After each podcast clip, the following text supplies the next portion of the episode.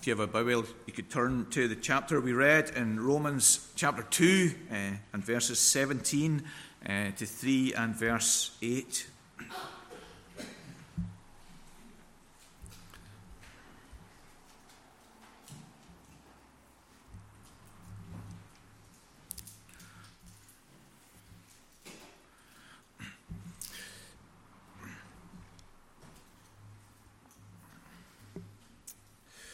I'm sure you would agree that there are many uh, wrong common views of what a Christian is on our doorstep, in our community, in your workplace, perhaps within your family. Uh, there is a range of understandings of what a Christian is. And this is the case also among members of Protestant uh, churches. There is a survey uh, which was done in 1997 uh, by Boal and three other contributors of Belfast church goers. And uh, one of the statistics uh, within that survey was regarding evangelicalism. And the question was Did you consider yourself to be an evangelical? So, in some of the, the larger denominations of our province, there were only a third of the membership who considered themselves to be evangelical. They would consider themselves to be Christians, but not evangelicals. And so, in your conversations with your, your neighbours, with your work colleagues, there will be this lack of clarity and, and understanding about what a Christian is. Is there a difference between be, being religious and being a Christian? And this passage in Romans helps us eh, in our thinking about this area. Many people think that their, their baptism uh, brings them into this state of, of being a Christian. They regard some magical happening occurs eh, in the, the, the, moment of baptism.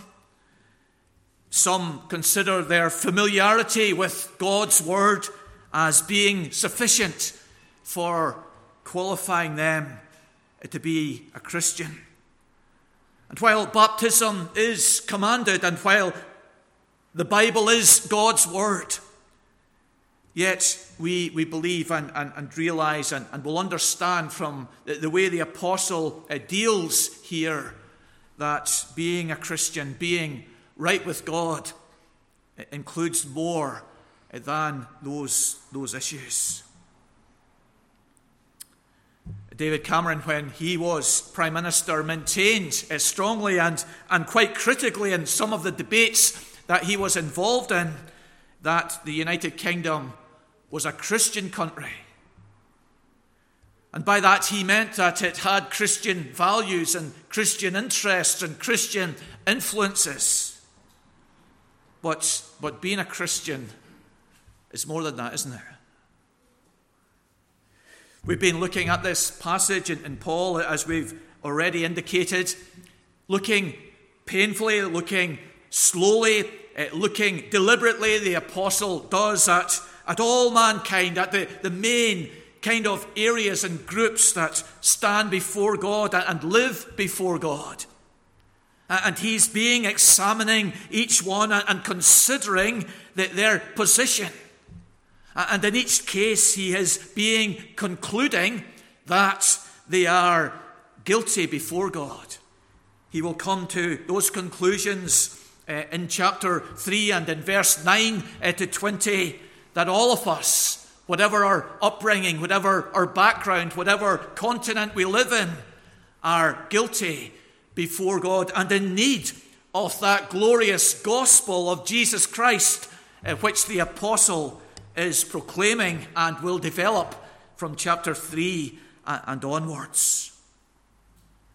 But in this section, he's already dealt with the person with no Bible and no church they have that light from nature, they have that innate sense of being having a knowledge of God and of a sense of wrong and of right, that God's judgment will come on what is wrong and on what is right.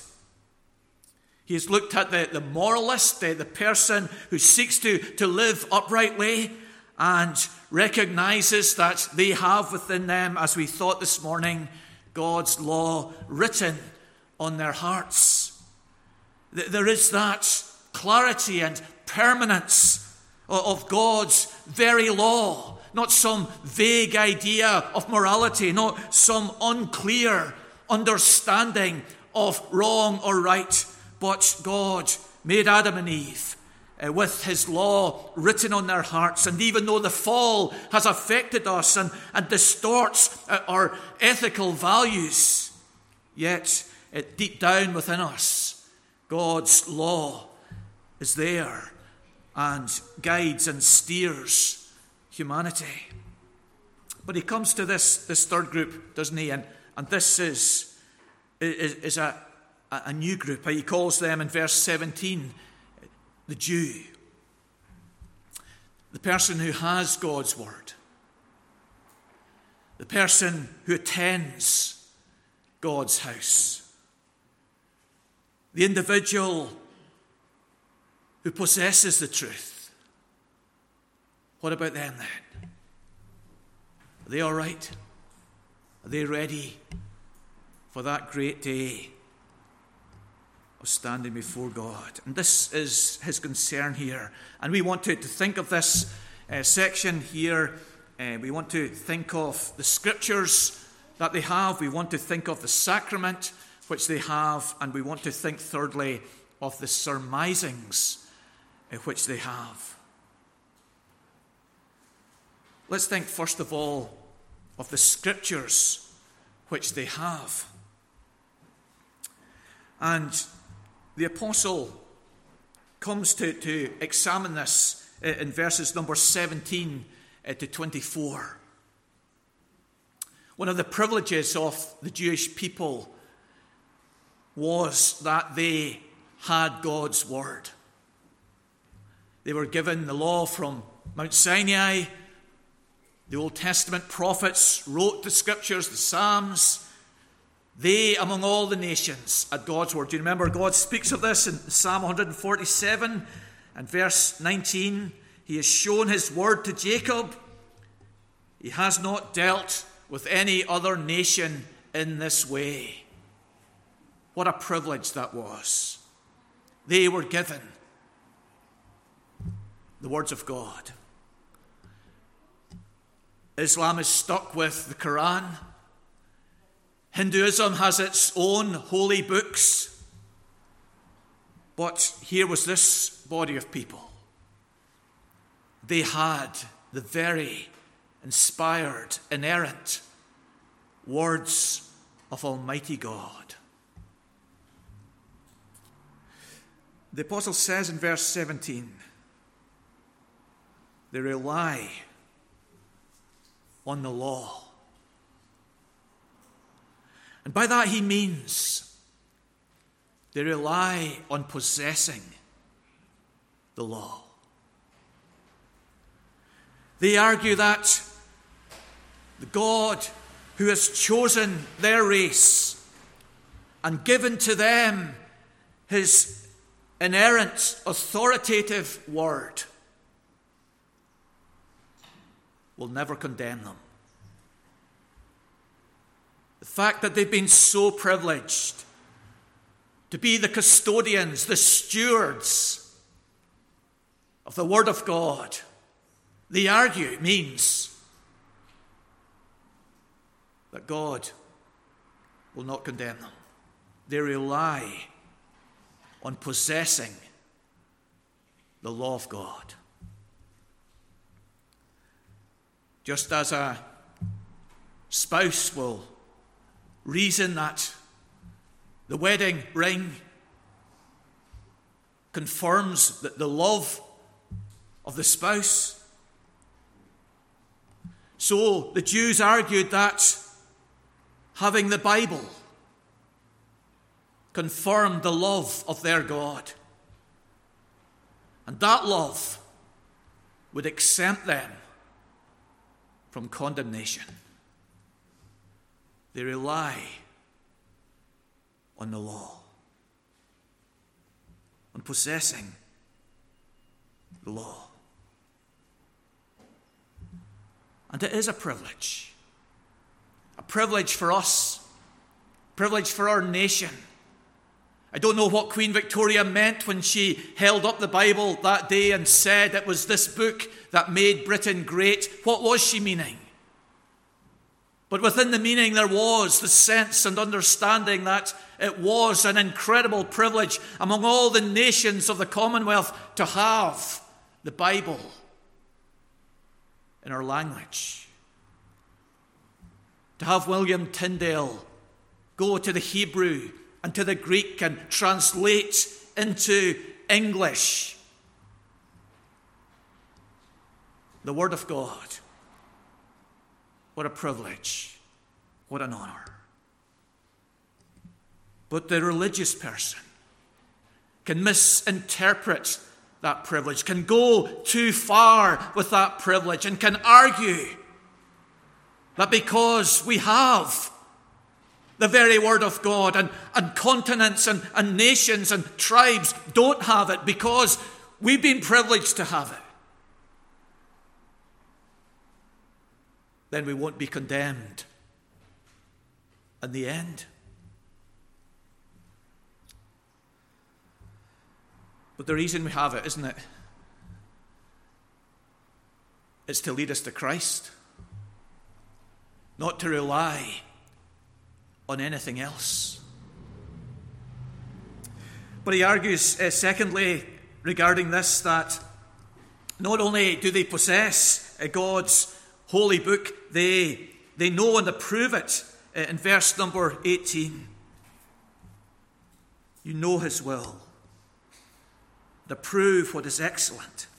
The word instructed in verse 18 means to be catechized, that they knew that book well. They had that sense of privilege and they responded to that sense of privilege by knowing the scriptures of God. And, and there was all kinds of structures and educational facilities put in place so that, that their people knew this precious book from heaven. And they approved his will.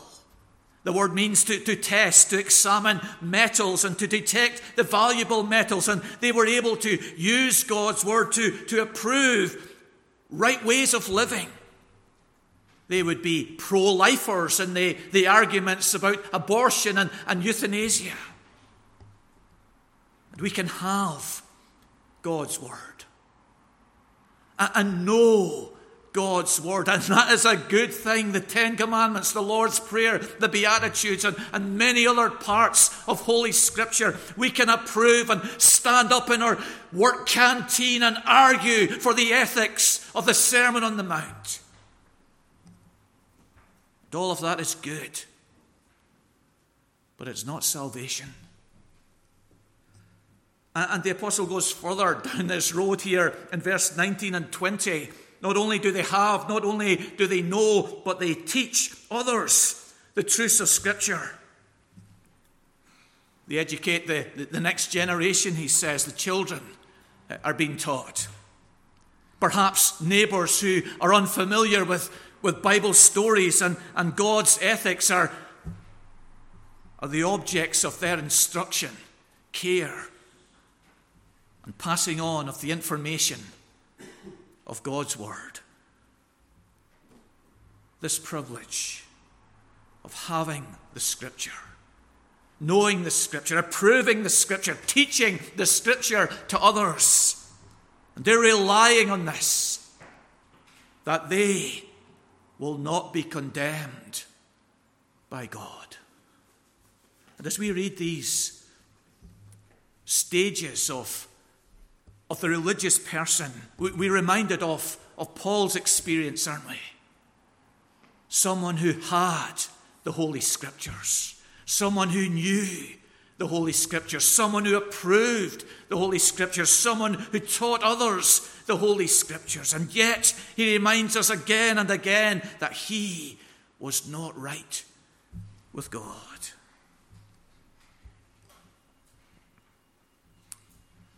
The apostle identifies where the failure in this area lies in verses 21 to 24. Those people who have, and those people who know, and those people who approve, and those people who teach others.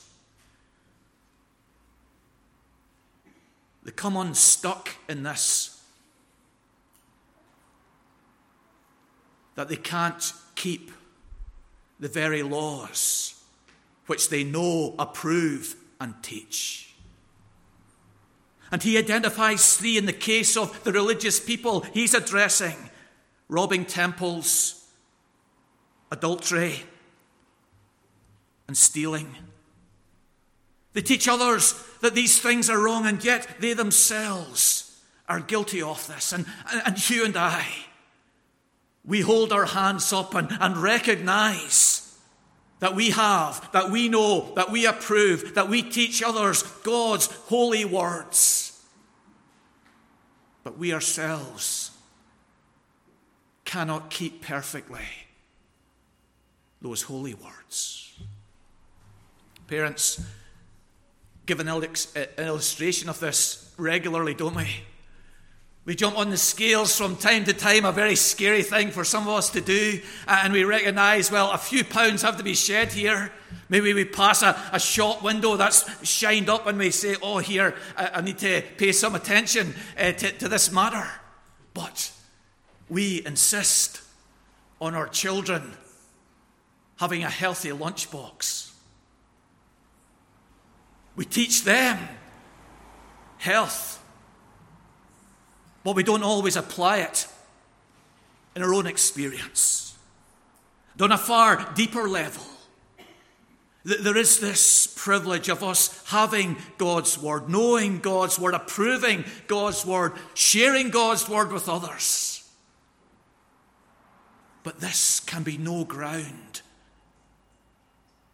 for acceptance with God because we do not keep that very word ourselves.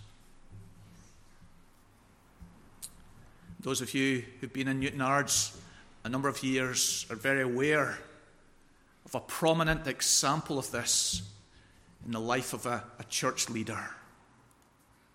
It's no ground for confidence of acceptance before God. But the second area he looks at here in verse 25 to 29 is the sacrament of the religious person. Circumcision, we argue, in the Old Testament, baptism in the New Testament. And this also is no ground for believing that we will be accepted by God at the last day.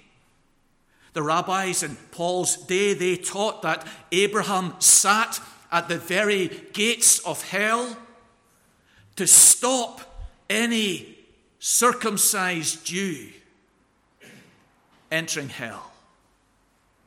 Such was their conviction that this sign of God's covenant assured them of heaven. And the apostle here in verses 25 to 29 says, Well, just, just think about this for a little minute here. What's actually going on with this sign of the covenant? The first thing he says in verse 25 to 27 is that it places on us an obligation. An obligation to keep the rules associated with this religion from heaven.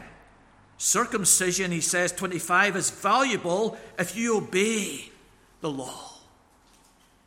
This sign of, of God's covenant brings us into to this heavenly religion which has regulations, laws, and rules. Circumcision, baptism binds us to the Christian way of living, to the heavenly way of living. It has a duty, it has an obligation. It is not some magical formula in itself which changes us and guarantees our salvation. We can have the badge of a jaguar in our hand, but that doesn't mean we own a jaguar. I was going to say, uh, but uh, I'm sure our Bangor friends will uh, uh, understand that we can have the name of a city uh, and, and, not have all the, the qualities of a city, but that's a debate for another day. But we can have this badge of the covenant, but not fulfill the duties associated with that covenant. He says then in 28 to 29 that, that there is this this outward badge of baptism, but there must be the, the corresponding inward transformation, which the, the, the outward sign symbolizes that cleansing, that forgiveness. The outward is to be joined on to the inward. He says, It's not the truly religious person who is merely outward, verse 28, but the one, verse 29, who inwardly is transformed in the heart. Religious people can rely on the badge of their religion. But it's a, it's a false hope. It's a shaky foundation.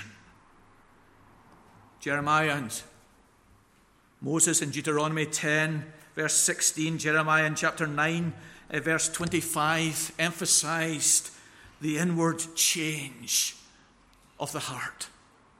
That to have the, the outward was, was weak and, and frail and, and insufficient. It's important, it's commanded, but it's not salvific, it's not transformational. The inward reality is what's required when we were boys, uh, growing up, as boys possibly still do, uh, we would gather up eggs, hen's eggs, duck's eggs, goose eggs, whatever eggs we could find.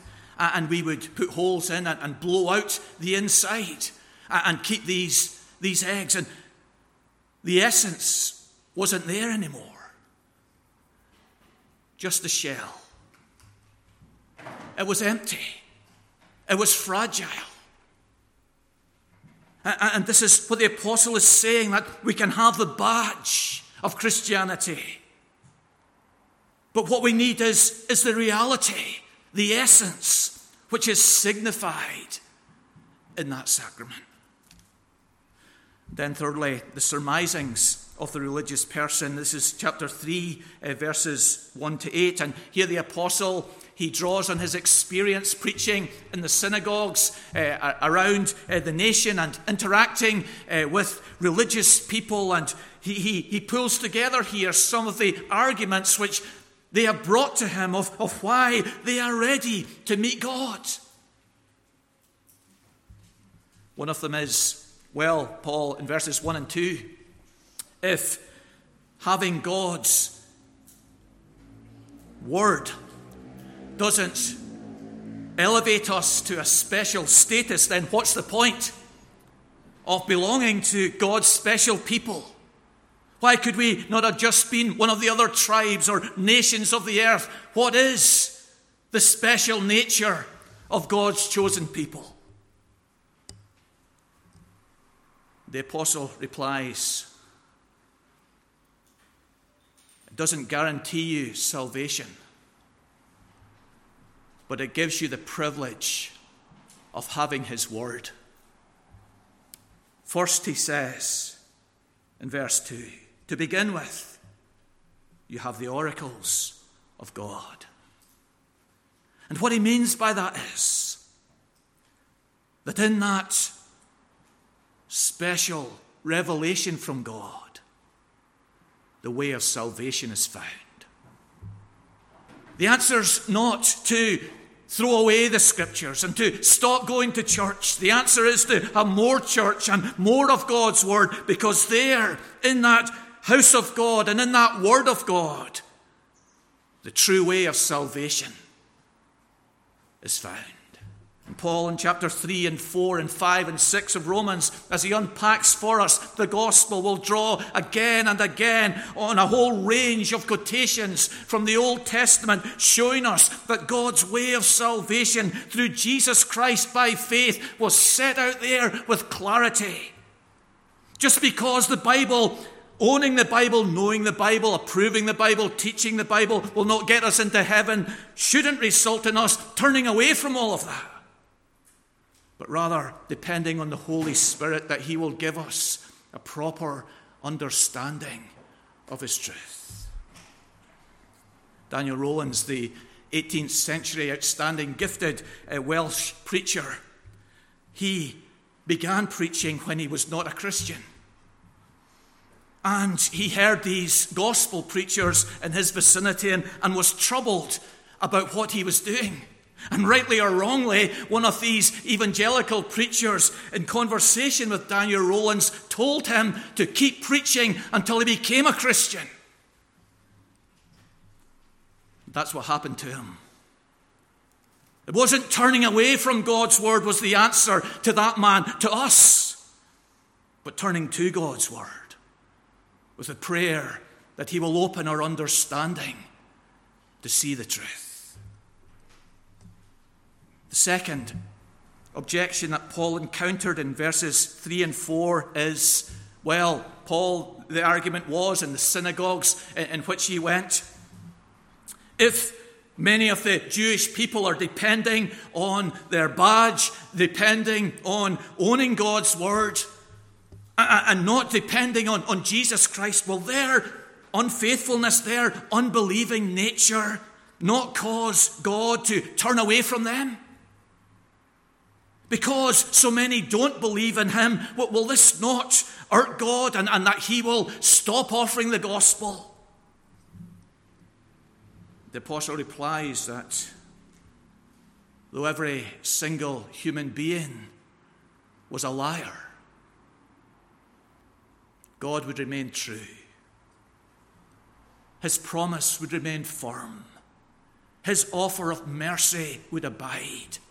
To all who repent and believe in Jesus Christ, our behavior, our actions, our unfaithfulness will not dilute or derail the faithfulness and truth and promises of Almighty God. Then the third argument that the apostle encountered in verses 5 to 8 was that our sinfulness, our unbelief, it magnifies God's mercy. So, just as a, a black background enhances a white object, so the blacker our hearts and the greater our unbelief, the brighter God's love and mercy towards us will be. And such is that great love and mercy of God. Uh, the Jewish person, the religious person, was arguing that there will be no judgment at the end at all. But the apostle replies and says, There will be a judgment because God is a righteous God.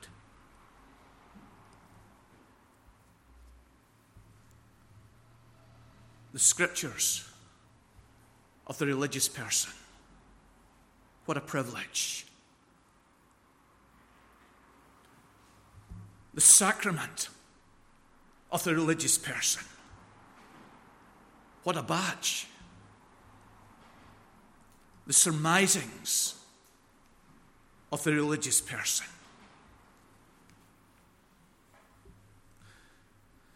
As we think of this passage this evening, we can apply it to ourselves, not to make us doubt, but to steer us to the right foundation. We have the Bible, but we can't keep it.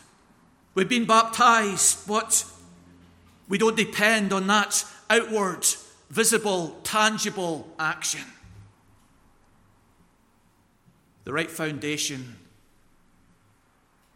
is the work and person of the Lord Jesus Christ, who appeased God's wrath, who is risen again and seated at God's right hand, and our trust and hope and reliance is in Him alone.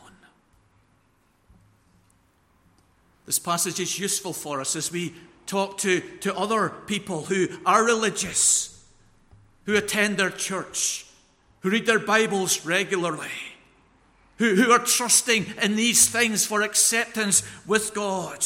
And our word to them is not stop all that. It's never going to get you into heaven. Our word to them is keep going with that. Until the Holy Spirit works in your heart and shows you the Christ whom you haven't yet seen on the very pages of Scripture that you read each night before you go to bed.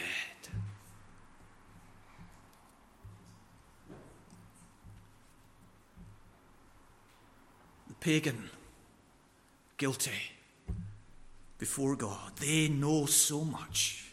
The moralist, guilty before God, they know so much.